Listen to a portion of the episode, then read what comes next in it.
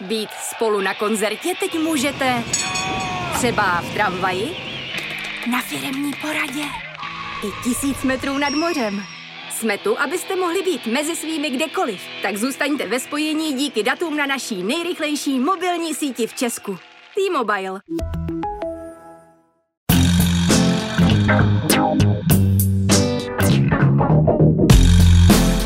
Je pátek 19. května, 450. den od vpádu ruské hordy na Ukrajinu. Právě jste si zapnuli stopáž. Podcast, který by rád ukázal, jak naše online existence ovlivňuje naše offline životy. Mé jméno je Jan Kordovský a tenhle týden chci pogratulovat a poděkovat Českému rozhlasu za 100 let audia v zemích českých.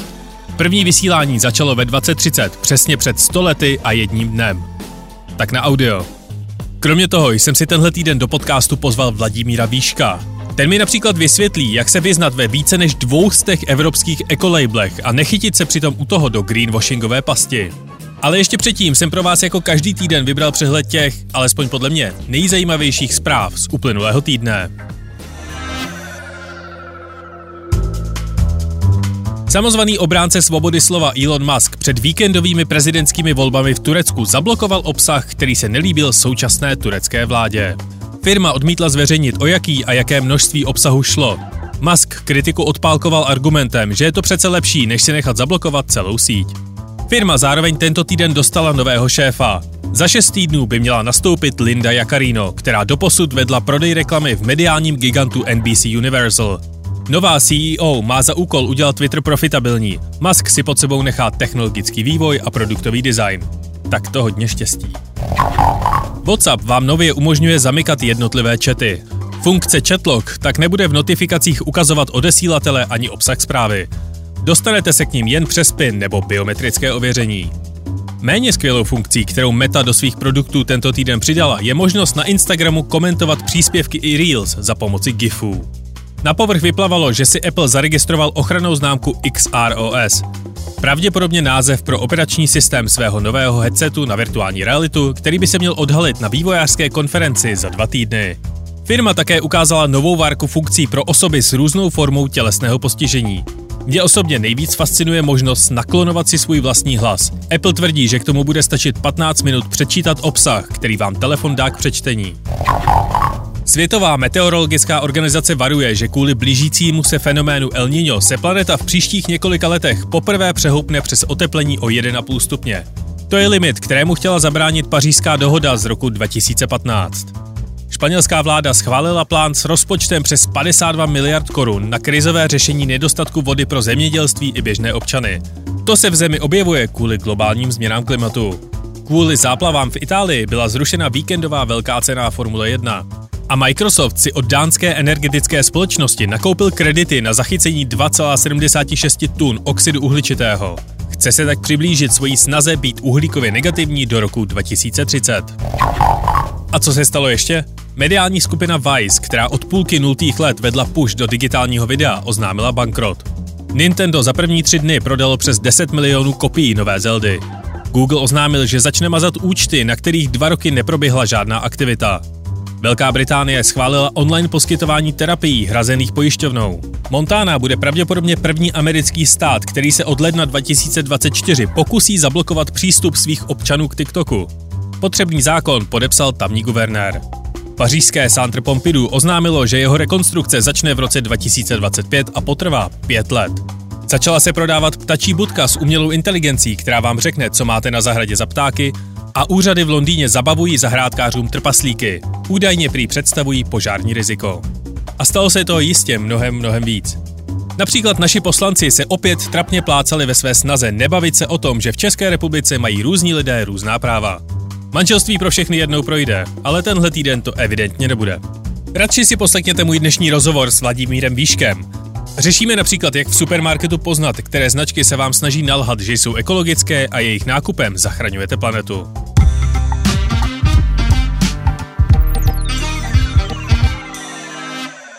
Stopáž se často věnuje korporátním snahám o to být uhlíkově neutrální nebo třeba tomu, jak firmy operují s právem na opravu jejich produktů.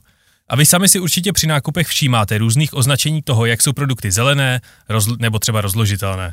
O tom, jak často jsou tahle tvrzení pravdivá, se dnes budu bavit se spoluzakladatelem iniciativy No Greenwashing Vladimírem Výškem. Vladimíre, díky, že jste si našel cestu tady k nám do studia. Dobrý den, děkuji za pozvání. Kdy se výraz greenwashing objevil vůbec poprvé? To slovo no greenwashing bylo poprvé použito v roce 1986, takže už před relativně dlouhou dobou. A použil ho tenkrát student, dneska ekolog eh, Jay Westerveld, když cestoval jako backpacker s batohem na zádech, tuším, že po východní Asii, a po nějaké době si chtěl dát eh, teplou sprchu a možná nějaké kvalitnější jídlo, tak se vpašoval do místního hotelového rezortu a tam si všiml nápisu, a my to známe do dneška v hotelích, tam si všiml nápisu, prosím, nedávejte ručníky na zem, eh, dejte jim dva, tři dny, než eh, nám je dáte na vyprání. On si říkal, to je docela zajímavý a vlastně zaštiťoval ten hotel snahou chránit životní prostředí. A on se potom rozlítl po tom rezortu a zjistil, že ten rezort poměrně necitlivě expanduje do okolního prostředí. Tuším, že tam bylo zmiňováno ničení korálu, obrovský plítvá jídlem, odpadky se vyhazovaly do moře a tak dále. A on si říká, no to asi není úplně OK, když tady jakoby řešíme něco s ručníkama, ale ve finále ten rezort se vůbec nechová ekologicky tak, jak možná tímhle sdílením chce naznačit. Takže on tenkrát poprvé použil to slovo greenwashing a dneska se už používá a skloňuje čím dál tím častěji. No a co je ta dnešní současná definice, nebo když eh, vysvětlujete lidem, co to je greenwashing, jak ho tohle slovo definujete? Těch definic je mnoho, ale když to hodně zjednodušíme, tak se dá říct, že jde o nějaké klamavé sdělení, eh, že náš produkt, služba nebo celá firma je ekologičtější, než skutečně je. Takže je to nějaké vlastně nadsazování toho, jak ten produkt, já nevím, šetří životní prostředí, jak ta firma je šetrvá a podobně. Vy jste zmínil snahu hotelů méně prát ručníky a mně skoro přijde, protože je to v úplně každém hotelu od první dolní až po Amsterdam, a mně skoro přijde, že už se to stalo nějakým, nějakou tradicí nebo koloritem, které ty hotely je prostě mají tam napsané, protože to mají všichni ostatní. Mm. Jsou tyhle ty výroky někdy, jsou vždycky vědomé? Tím hotelům já si nemyslím, že to je špatně, protože já, když jsem občas v hotelu, tak já schválně se podívám, samozřejmě message o ručníkách tam je vždycky, ale já se pak podívám po tom hotelovém pokoji. Jestli ten hotelový pokoj tam nabízí eh, vodu v malých plastových lahvích, jestli tam není kam třídit odpad, eh, jestli nabízí kosmetiku opět v těch malinkých eh, lahvičkách, které vlastně vy otevřete a pak jsou odsouzený k tomu, že se stejně vyhodí a tak dále. Takže já si vždycky udělám obrázek uh, podle toho hotelu, jestli ten hotel myslí skutečně vážně nebo ne. Takže prát ručníky ne, tak často každý den si myslím, že je fajn iniciativa. Ale k té druhé otázce, jestli to je vždycky záměrné nebo promyšlené, my v iniciativě No Greenwashing říkáme, že kolikrát se firma greenwashingu dopouští z nevědomosti. S nějakým dobrým úmyslem chce zlepšit nějaký současný stav, přijít s novým, já nevím, s novým obalem, s novým produktem, ale nezná celou tu problematiku, eh, neorientuje se v tom a v dobré víře udělá něco, co nemusí mít vůbec pozitivní dopad na životní prostředí nebo ještě negativní. A proto jsme vlastně i tu iniciativu založili, kdy jsme si říkali, pojďme sebe sami vzdělávat, protože my v iniciativě nejsme experti na greenwashing, my sami se učíme za pochodu, ale pojďme sebe sami vzdělávat a pojďme firmy vzdělávat v tom, eh, jak se k těm nejvíc problematickým věcem stavět, jak si je ověřovat, aby jsme to dělali správně na první dobrou. Když o tom tak hovoříte, tak eh, a když zkoumáte původ toho slova a vůbec celou tu etymologii, tak eh, mě u toho napadlo, jestli se dá prostě greenwashing považovat za dezinformaci. Neznám přesnou definici slova dezinformace, ale eh, dá se říct, že ano, protože my vlastně, ať už vědomě nebo nevědomě, uvádíme spotřebitele nebo kohokoliv omyl s tím, že něco je prospěšnější, ekologičtější a ono tomu tak není. Takže ano, možná jste to dobře naťukl, že to může být jakoby jedna z nejčastějších dezinformací v dnešní době. No, jak rozsáhlá praxe ten greenwashing je?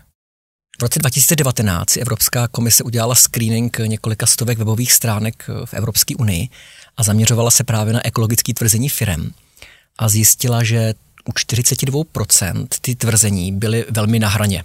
Zavádějící, nepřesný, eh, až lživý a u necelých 60% nebylo možné dohledat na základě čeho to tvrzení je udělaný.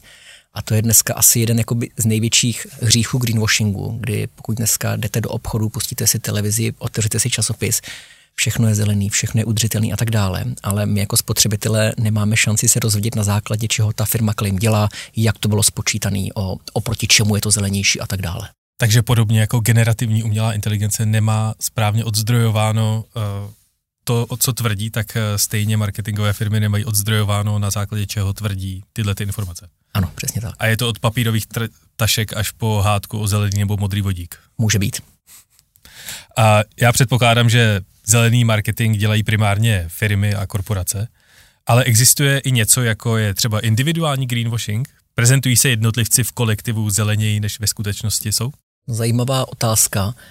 Často jsou průzkumy a marketingové firmy nebo společnosti se ptají zákazníků, jestli jsou ochotní si připlatit za zelenější produkt. A kolikrát ty čísla vycházejí překvapivě dobře. Jsou to třeba nižší desítky procent, kdy zákazníci deklarují, ano, já jsem samozřejmě ochotný si připlatit za ekologičtější produkt, protože to je tak trošku možná otázka, na kterou se neříká ne. Ale potom, když se porovnají ta skutečná čísla, tak tam se uvádí, že to můžou být nižší jednotky procent, kdy ten zákazník skutečně je ochoten, ochoten si za ten produkt eh, připlatit.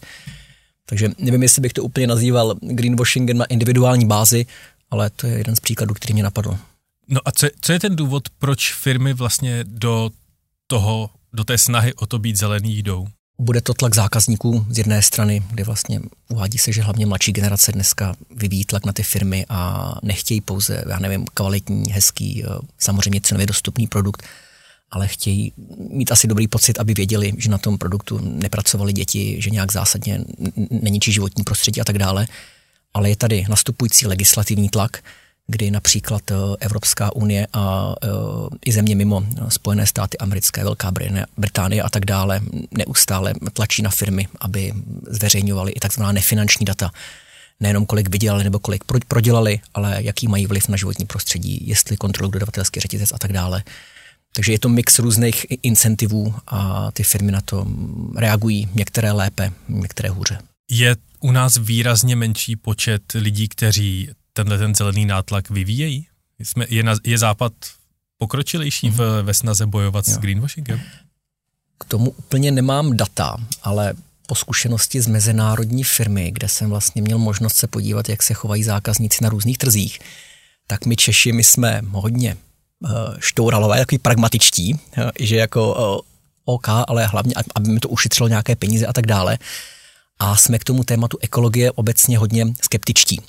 Tady bohužel mě to trošku mrzí, v České republice slovo ochrana přírody nebo ekologie se pomalu stává zprosté slovo. A mě zaujal průzkum, který si nechala udělat změna k lepšímu, což je iniciativa, která zastřešuje firmy, neziskové organizace, akademickou sféru a tak dále, právě v oblasti udržitelnosti. A oni se v tom průzkumu ptali lidí, co si myslí o Green Dealu. 58% lidí se vyjádřilo negativně, že Green Deal v žádném případě a tak dále. A ten průzkum pokračoval dál tak, že se lidi ptali na jednotlivé části toho Green Dealu. A byly to přesně otázky typu, eh, co říkáte na čistší ovzduší a na jídlo bez pesticidů, eh, co říkáte na čistější vodu, co říkáte na ochranu životního prostředí. A tam třeba u toho ochrany životního prostředí to číslo bylo 95, kdy lidi řekli, ano, my to chceme dělat, nikdo z nás asi nechce a priori žít ve smogu a jíst jídlo plné jedu. Takže tady v Čechách se asi, myslím, že chybí ta veřejná diskuze o tom, co to skutečně ta ochrana přírody obnáší, že to není nutné zlo, ale že to je něco, co bychom měli a chtěli dělat. A jsou třeba odvětví, která greenwashingu propadají víc než ostatní? Já bych si jako like uměl představit, že určitě kdybych vedl ropnou společnost, tak potřebuju se co nejvíc prezentovat zeleně, to jde. V době, kdy už je vlastně bez jakých pochyb prokázáno, že vlastně třeba k oteplování planety dochází spalováním fosilních paliv, tak se to samozřejmě nabízí, že ropné společnosti nějakým způsobem se budou snažit uh, lakovat na zeleno a možná zmírňovat ten svůj dopad, anebo vytvářet třeba i dezinformace v tom, že to tak není a spochybňovat ty vědecké poznání. Uh, jedna z prvních zdokumentovaných příkladů greenwashingu byla ropná společnost Chevron v Americe, kdy oni v 80. letech eh, zaplatili krásnou kampaň, ona vyhrála nějaké marketingové i ceny, kde měli eh, vizuály, jak chrání životní prostředí, eh, jak investují do rezervace pro zvířata a tak dále. A ona to byla pravda, oni to skutečně dělali, ale pak se ukázalo, že ty peníze, které dali do toho marketingu, byly několikanásobně vyšší než, než ta samotná pomoc, což ještě samo o sobě OK. No ale pak vlastně lidi, ekologové zdokumentovali, jak ta firma dělá biznis skutečně a že vlastně neskutečný uniky ropy a, a devastace životního prostředí. Takže uh, ano, tyto firmy k tomu můžou inklinovat více, ale já si nemyslím, že to kolikrát musí být tím biznisem, kde ta firma podniká, ale kolikrát to jsou i témata. V dnešní době uhlíková neutralita. Každá firma si dává závazky, jak chce být uhlíkově neutrální a dokdy. A tam třeba hodně dochází už i třeba podle Evropské komise a legislativy Green, Green, Green Claims k klakování na zeleno. No jak vy se díváte na obchod s nákupem offsetů? Nejde vlastně tak trochu o greenwashing? Aby jsme posluchačům, co se možná v té problematice tolik neorientují, vysvětlit, co je offset.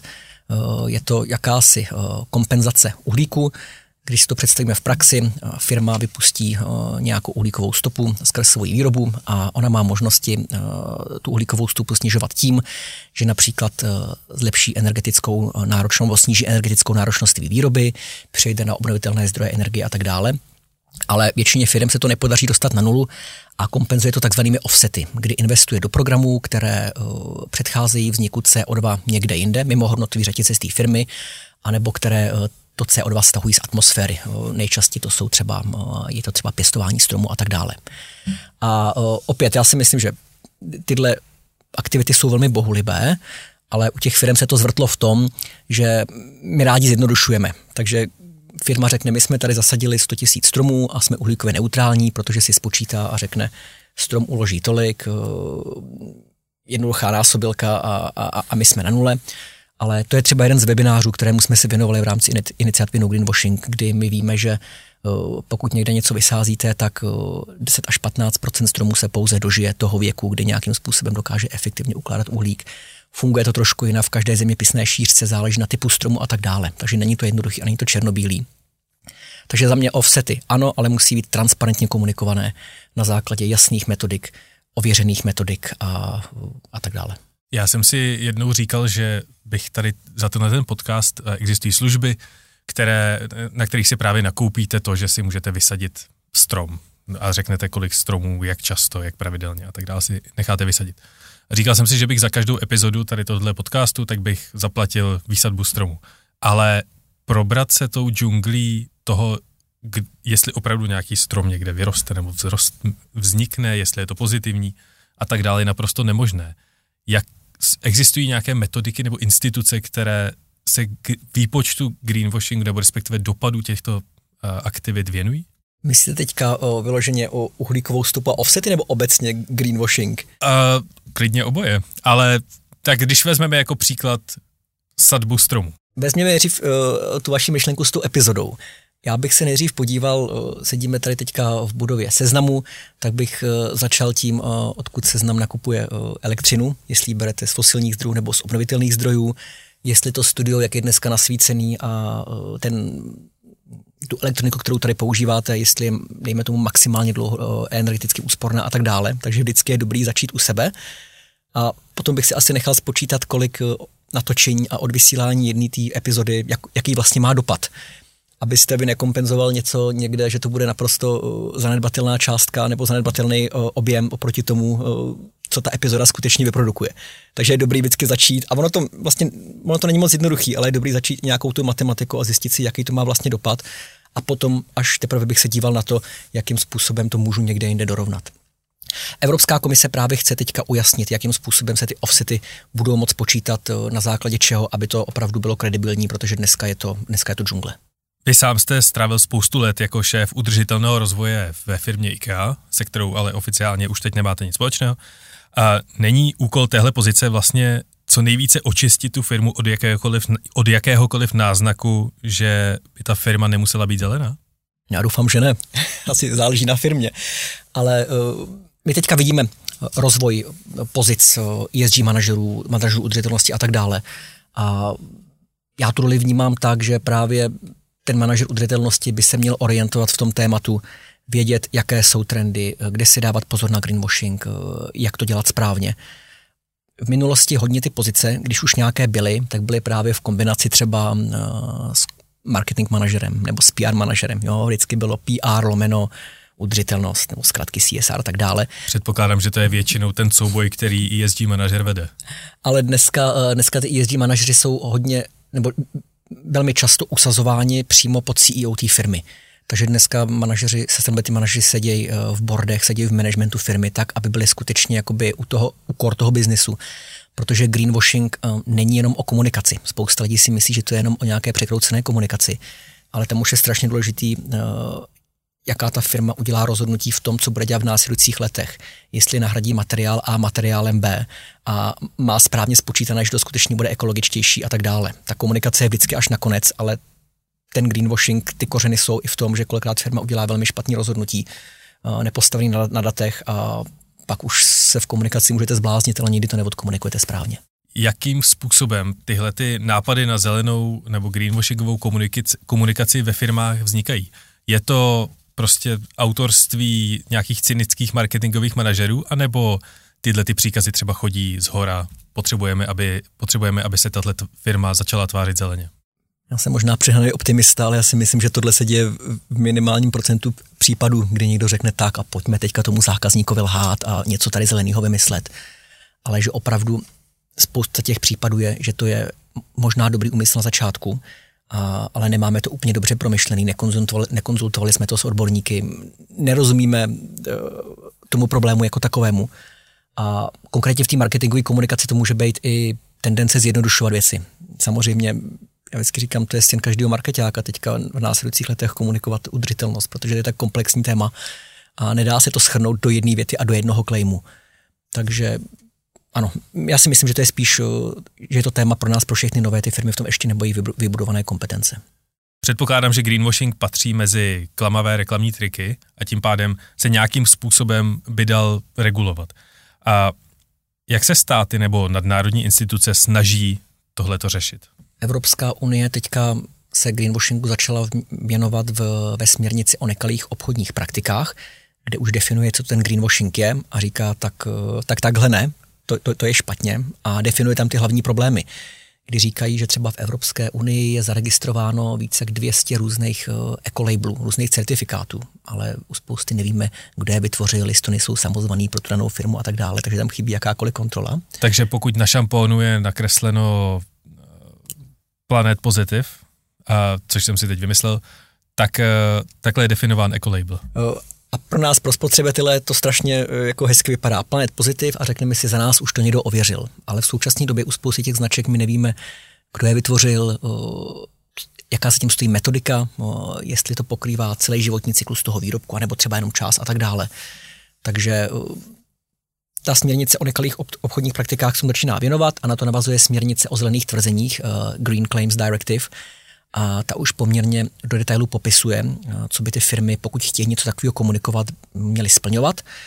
A mimo to, že tam je popsáno, jak by měly být certifikovány třeba tady ty ekoznačky, tak se tam zásadně vymezují proti tomu, aby to nebyly takový ty obecný klejmy zelený, udržitelný a tak dále, ale když už to tam bude, tak musíme zákazníkovi dát eh, jednoduchou cestu, jak dohledat na základě čeho to bylo spočítané a tak dále.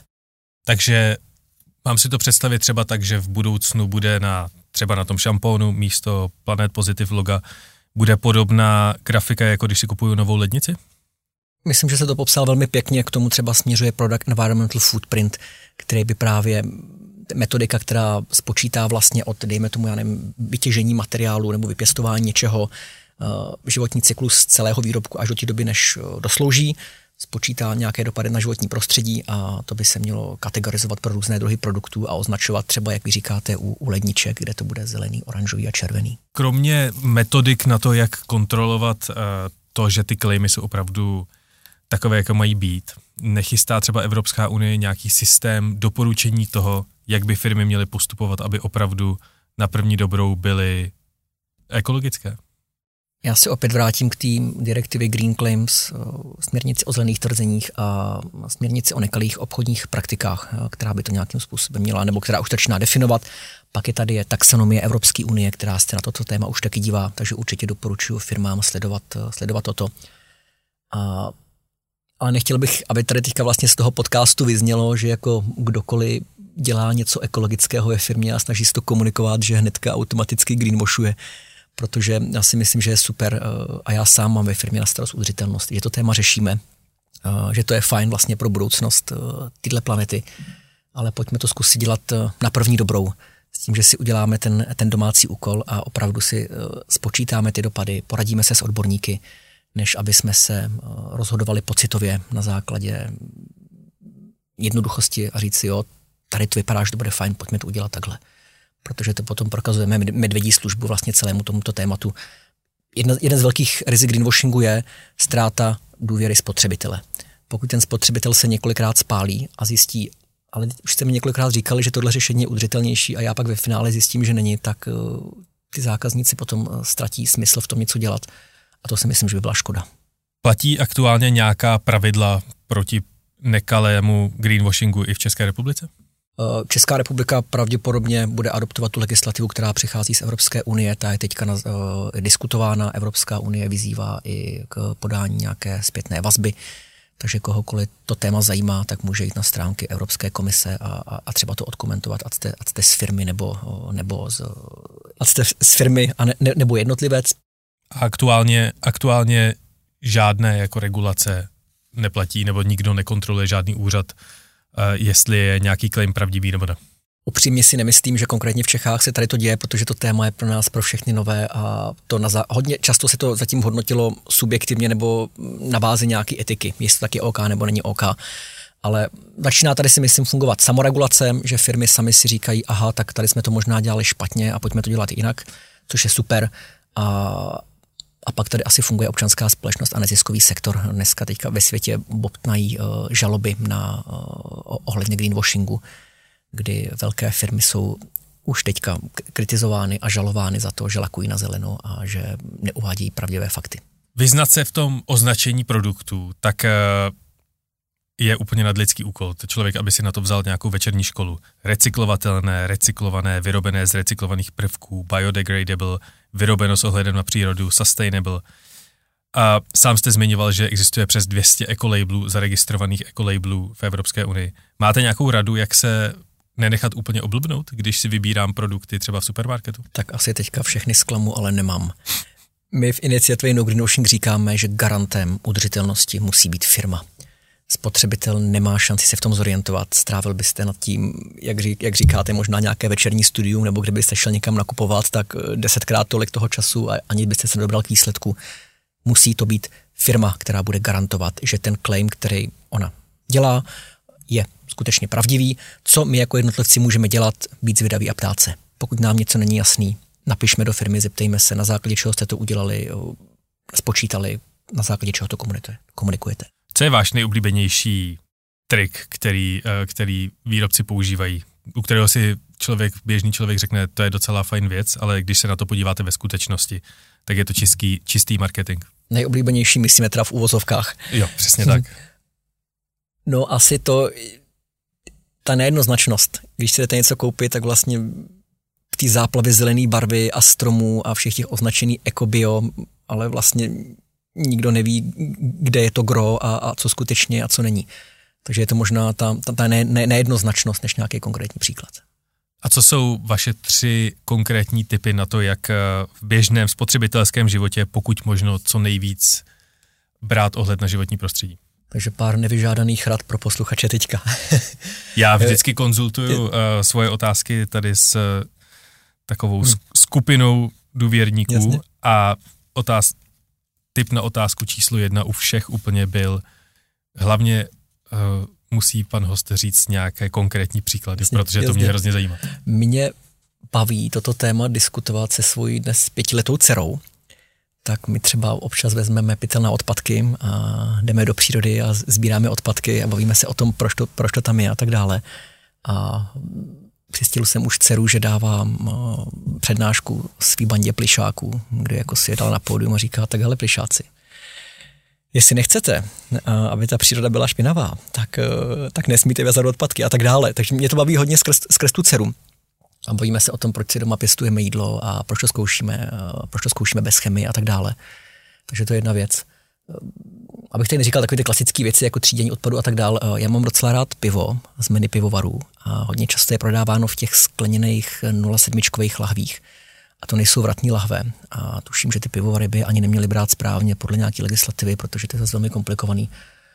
Já jsem si domluvil s pár s přátelnými pivovary, že jim ty láhve vracím a, a, a sbírám to i e, od celého sousedství, takže třeba tady se snažím minimalizovat nějaký svůj dopad na životní prostředí. Existuje svět, ve kterém firmy skutečně využívají sustainable materiály a sustainable postupy a zároveň jsou schopny generovat zisk a uspokojovat tak svoje akcionáře? To téma udržitelnosti my ho hodně často zužujeme na ten, na ten environment, na to, na to životní prostředí, ale tam je i téma uh, sociální, takže to, jak jen ta firma se chová uh, k lidem, ke svému dodavatelskému řetězci, kde a jak vyrábí, uh, jak transparentně komunikuje se zákazníky, jestli se nebalamutí. A pak je tam i ta governance část, jak eticky podniká, jsou nějaké korupční, protikorupční opatření a tak dále. Potom ta udržitelnost se vlastně ještě říká, že má nějaký dlouhodobý aspekt, takže je to o minimalizaci nějakých rizik, které můžou přijít, je to o vybudování s nějaké konkurenční výhody nebo o budování inovacích v tom, že vidíme, že svět kolem, nám se mění, kolem nás se mění a firma, která na to zareaguje dřív a lépe, na tom, na, na tom bude dobře. Ale co jsem se koukal třeba na nějaký průzkum investičních fondů, tak uh, se začíná uvádět, že ty firmy právě, které nějakým způsobem začínají řešit udržitelnost, tak z dlouhodobějšího hlediska by měly být rezistentnější oproti nějakým uh, výkyvům trhu a tak dále.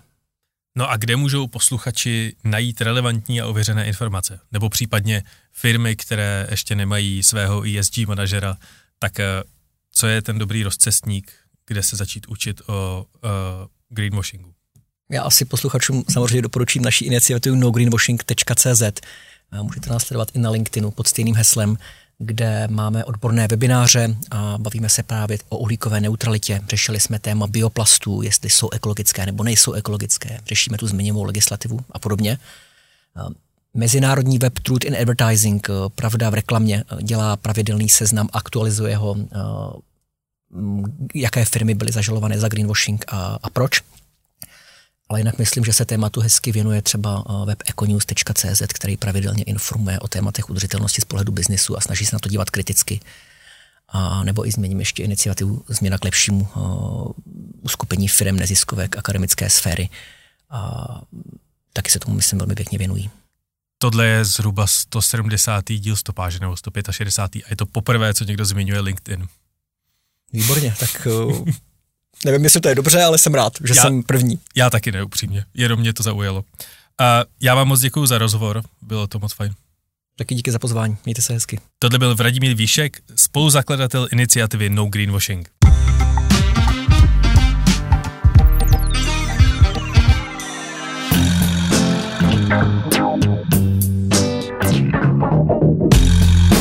A to je ode mě pro tento týden opět vše. Já doufám, že se vám dnešní epizoda líbila, podobně jako těch několik posledních. To procento z vás, kteří posloucháte epizody až do konce, mě nepřestává fascinovat.